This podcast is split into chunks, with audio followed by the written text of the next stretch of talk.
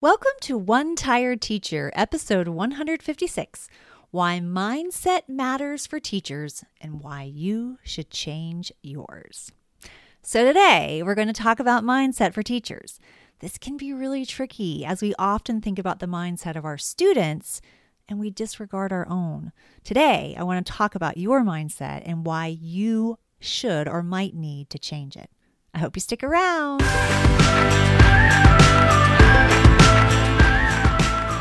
Welcome to One Tired Teacher.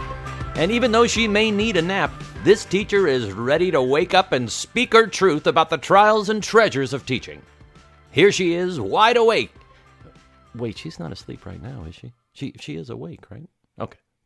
From Trina Deboree Teaching and Learning, your host, Trina Deboree.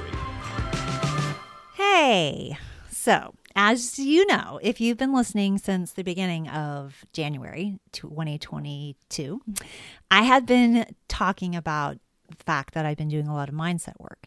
And I want to share some of that with you because I think it's been really valuable to me. And I know that I've got a long way to go.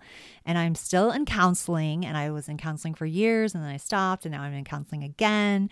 And I'm meditating and I'm exercising. So believe me, I'm invested and I think that it might be helpful to you. I'm hoping that it is because it's it's you know I, I, wish that I had done a lot of this work sooner. I don't know if I would have been as open to it at certain points in life and I wish that I had because it's so important. The the way that I even determined, well, there's been so many ways that I've figured out that I've got mindset issue and blocks and issues. But I was on what was supposed to be a vacation with my mom and her fiance and my daughter, who is 21. And I we were visiting my brother and his family. And I started acting like a child. I felt like a child. I was so irritated and aggravated. My brother is very successful. And I just kept comparing myself. And you're never going to you're never going to do well when you compare yourself. And I was, but I was doing that. And especially to him, like there's no comparison. And I was like, this is terrible. And I left feeling angry and irritable and jealous and frustrated. And I started thinking about how the times I used to feel like that at school and, and I would like pit teachers against teachers and I would be I would work so hard and it would just oh and all the resentment came up and I was like, "Oh my goodness, I've got some things to work through."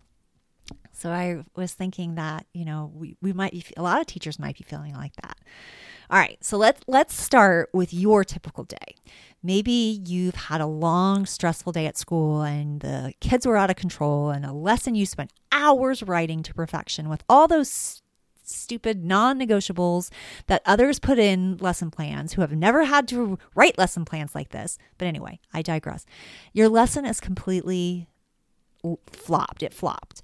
And this, the Promethean board went out. You've got glitches in your Chromebooks, and it's the one time you decide to integrate technology in a meaningful manner and then on top of that, you have to attend a useless long staff meeting that runs way past the time that you're supposed to be able to leave. And you are really trying to stick to your new boundary that you set up in 2022. And that is to leave when you're supposed to. You get home, your own kids need help with their homework, your youngest is crying about it. And dinner ends up being leftovers that nobody really liked the first time around.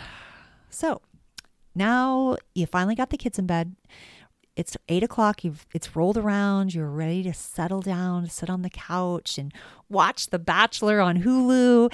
And you even waited until the next. You had to wait till the next day if you watched on Hulu because you don't want to watch the commercials. And you are finally starting to relax, but then the thoughts start coming. I shouldn't just be sitting here watching Hulu. I should grab those papers out of my bag and grade while I watch TV. Or oh crap, I forgot to call Johnny's mom back. Should I do that now? Or worse, I really better work on my evaluation lesson. Not only is the tension back, but you have found yourself running in the on the wheel of sh- shame, and I almost cussed shame and guilt.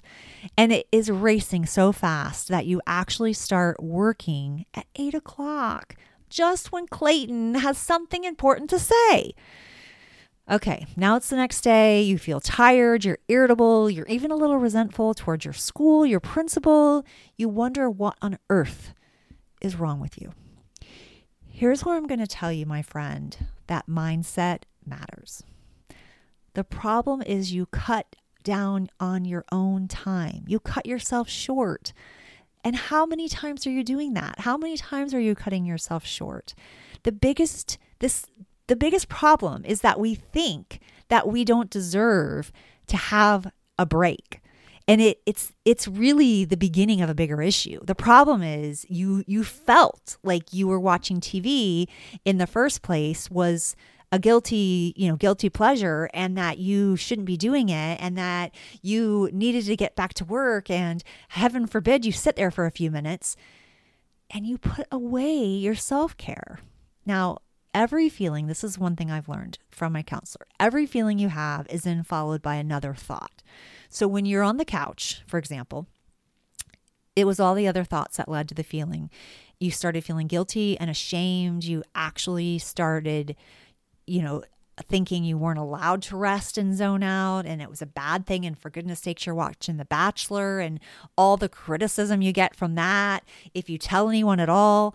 Um and this leads to cutting down on your own time. You cut yourself short. So in order to change a feeling You've got to change your thoughts. Now, it is possible to change a thought without changing your belief about the thought, but it really will feel more authentic, more realistic if you first change your belief. In this case, we want to change our belief about self care. Watching TV, no matter what it is, is often a way that we take care of ourselves. We don't have to think, we can zone out, we can relax, we can let the day just drift away, and it's time for us to be okay with that actually, we need to plan for that and we need to have zero guilt about it. We often believe that self care is selfish and it's not serving you, but this is simply not true. Self care isn't selfish. Even though doing something that you enjoy may feel like it's all about you, it really isn't. The same way that putting on an oxygen mask for yourself is necessary so that you can put it on for others or brushing your teeth is necessary. So you don't have dental disease, gum disease or it saves your family lots of dollars on dental bills. Doing something that you enjoy it helps you keep emotionally and mentally healthy. And that allows you to do for others. So in fact you might even say that making time for self-care or not making time for self care is selfish because you can't authentically give to others when your own needs are not being met. That's why they tell you to put the oxygen mask on yourself first. If you try to put it on your child or the old lady sitting next to you, you're going to pass out. If your candle is out or your light is out or your cup isn't full or your oxygen mask isn't on, you're not going to be able to do it for others. You're not going to be able to light other candles or fill their cups or or even put on oxygen masks to save them. It's easy to think that you are serving the needs of your students by working extra hard. You want to make your classroom Pinterest worthy, you want to have the very best lesson plans, you want highly effective. But in reality, your students will benefit far more if you are feeling rested and recharged and complete. These feelings will help you be ready to meet whatever challenges the day brings because you spent some quality time with your spouse or yourself. And then you got a good night's sleep rather than staying up half the night creating an outstanding lesson plan. And let me tell you, when you get to a certain point in the day, your brain is not working as efficiently. So, what would normally take you maybe 30 minutes to do, it's now taking you an hour and a half to do because your brain isn't efficient. You're tired. So you're not helping yourself anyway. Truly, self care is not selfish, it is a gift you give to yourself and to everyone else around you. All right, so it's your turn. The first step to creating healthy self care habits is to change your mindset so that you won't be overwhelmed by the guilt and the shame because the guilt and the shame comes for sure. And so we need to be armed when that happens. So to do this, you need to change your thoughts. The more you think a thought, the more ingrained it becomes. By thinking new thoughts or saying even saying positive affirmations, they really help. You're building new pathways inside of your brain. Some ideas might be to write down some positive affirmations. Be ready when the negative thoughts come. And you might say things like, I am worthy. I am enough. I deserve rest and recharging. I am amazing. I impact lives. I'm changing the world. Those are all true. Say them over and over again until you start believing them. Another idea is to meditate. I think meditation is so helpful. It helps you stay present. It helps you stay focused. It helps you start looking at yourself differently.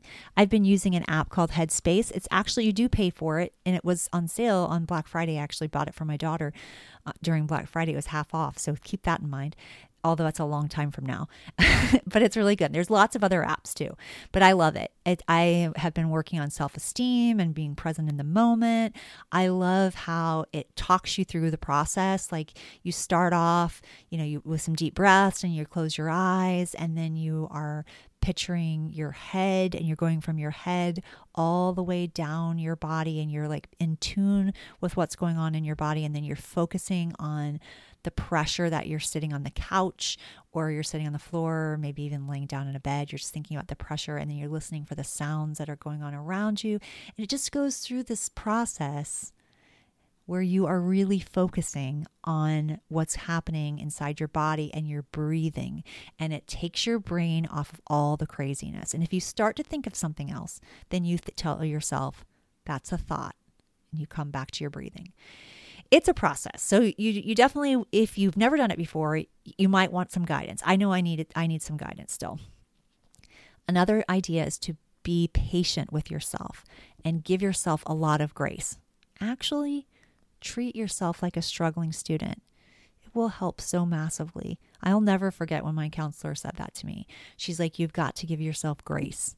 I was beating myself up massively when I was going through a divorce, my divorce, and I was feeling so guilty and horrible and ashamed. And she's like, You have to give yourself grace. That one sentence made a huge difference.